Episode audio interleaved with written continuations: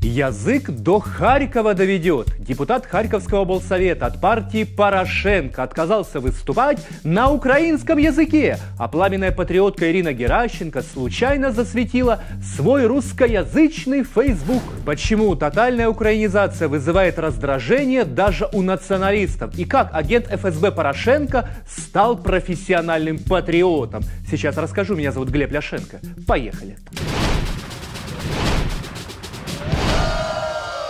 Друзья, подписывайтесь на наш канал и первыми узнавайте, что творится в украинской политике. А если хотите напрямую общаться с нашими гостями, вступайте в клуб друзей Клименко Тайм.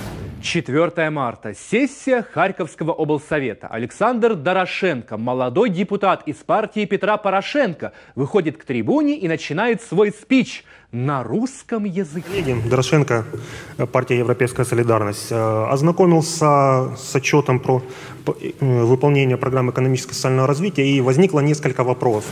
Спустя минуту одна из коллег Дорошенко потребовала от злостного франдера и отступника розмовляти державную мовою. Однако депутат спокойно ответил, что выступая на русском, он чувствует себя лучше и увереннее. М? Я буду на том языке, на котором я, как говорится, лучше и уверенно себя чувствую. Потому возникает вопрос, это чем-то, ну, как говорится, фактически мы как пятилетки какие-то ставим, это чем-то напоминает Советский Союз. Может... Удивляет не сам факт, что харьковский депутат выступает на русском языке. В русскоязычном Харькове так делают большинство местных депутатов. Но то, что державную мову игнорирует депутат от партии Порошенко, это действительно случай особый. Заважає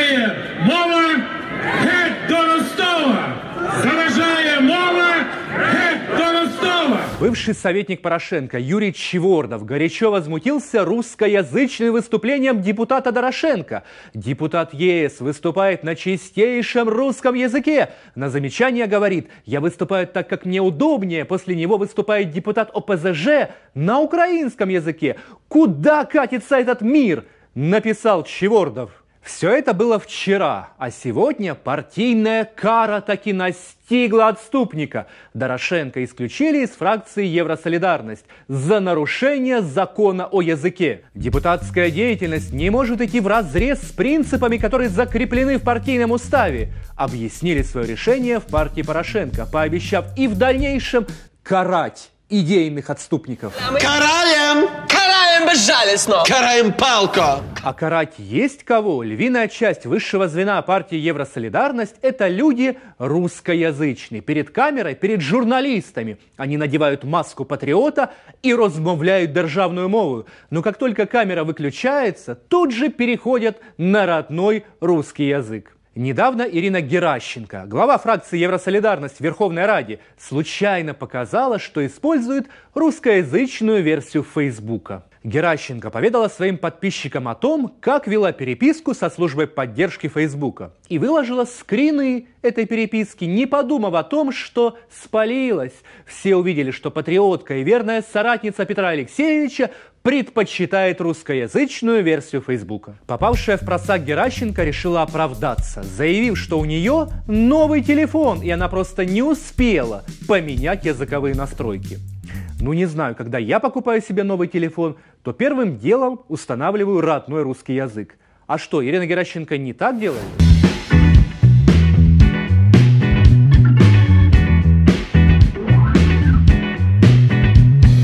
Примечательно, что Ирина Геращенко была одной из тех, кто агрессивно лоббировал закон о тотальной украинизации. Покойный Вячеслав Черновол таких людей называл профессиональными патриотами.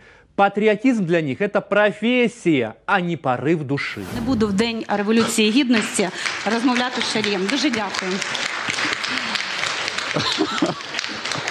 Вот что крест животворящий делал. Собственно, чего я к Ирине Геращенко прицепился? Политику профессионального патриотизма в ее самых уродливых формах ввел никто иной, как Петр Алексеевич Порошенко, который в свое время был в числе основателей партии регионов, работал в правительстве Николая Азарова и активно защищал права русскоязычных украинцев. А может нужно по-другому действовать? Может нужно защитить права русскоговорящего народа? Может, нужно понять, что им нужно? Вот эти замечательные фотографии были сделаны летом 2012 года, за полтора года до Майдана. Справа Дмитрий Киселев, тот самый лицо телеканала «Россия-1». Агент Лолита, как видим, в его компании чувствует себя бодро и весело. А здесь повар Киселев угощает Олеся Бузину. А Порошенко на заднем плане жадно вкушает яство российского пропагандиста. Пройдет совсем немного времени, и Порошенко станет президентом, Киселева объявят персоной нон-грата, а Бузину застрелят. Хорошо, Владимир Владимирович. Жму руку. Спасибо большое. Все, обнимаю вас. До свидания. Давайте.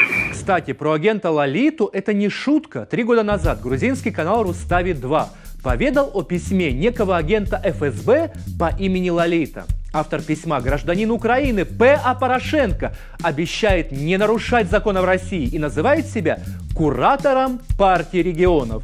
Письмо якобы датировано 2007 годом.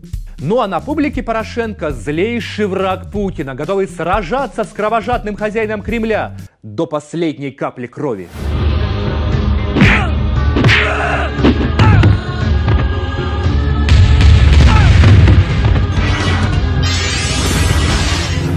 Само собой, борьба с русским языком. Порошенко посылает всех русскоговорящих украинцев в Ростов.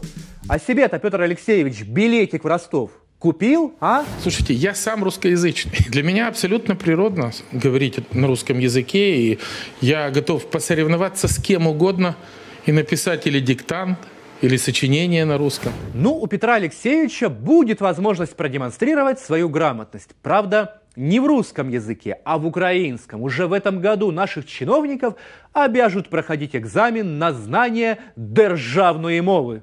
16 июля вступает в силу норма закона о том, что каждый чиновник должен сдавать экзамен на знание украинского языка. Так что для всех наших профессиональных патриотов настали трудные времена. Если говорить по-украински они научились, то вот с правописанием большая проблема. Представляете, друзья, если сывочелый Гетман провалит экзамен по украинскому языку, придется, наверное, в Ростов улепетывать. Комментируйте, друзья, и подписывайтесь на наш канал. Будьте с нами, узнавайте правду. Увидимся на Клименко Тайм.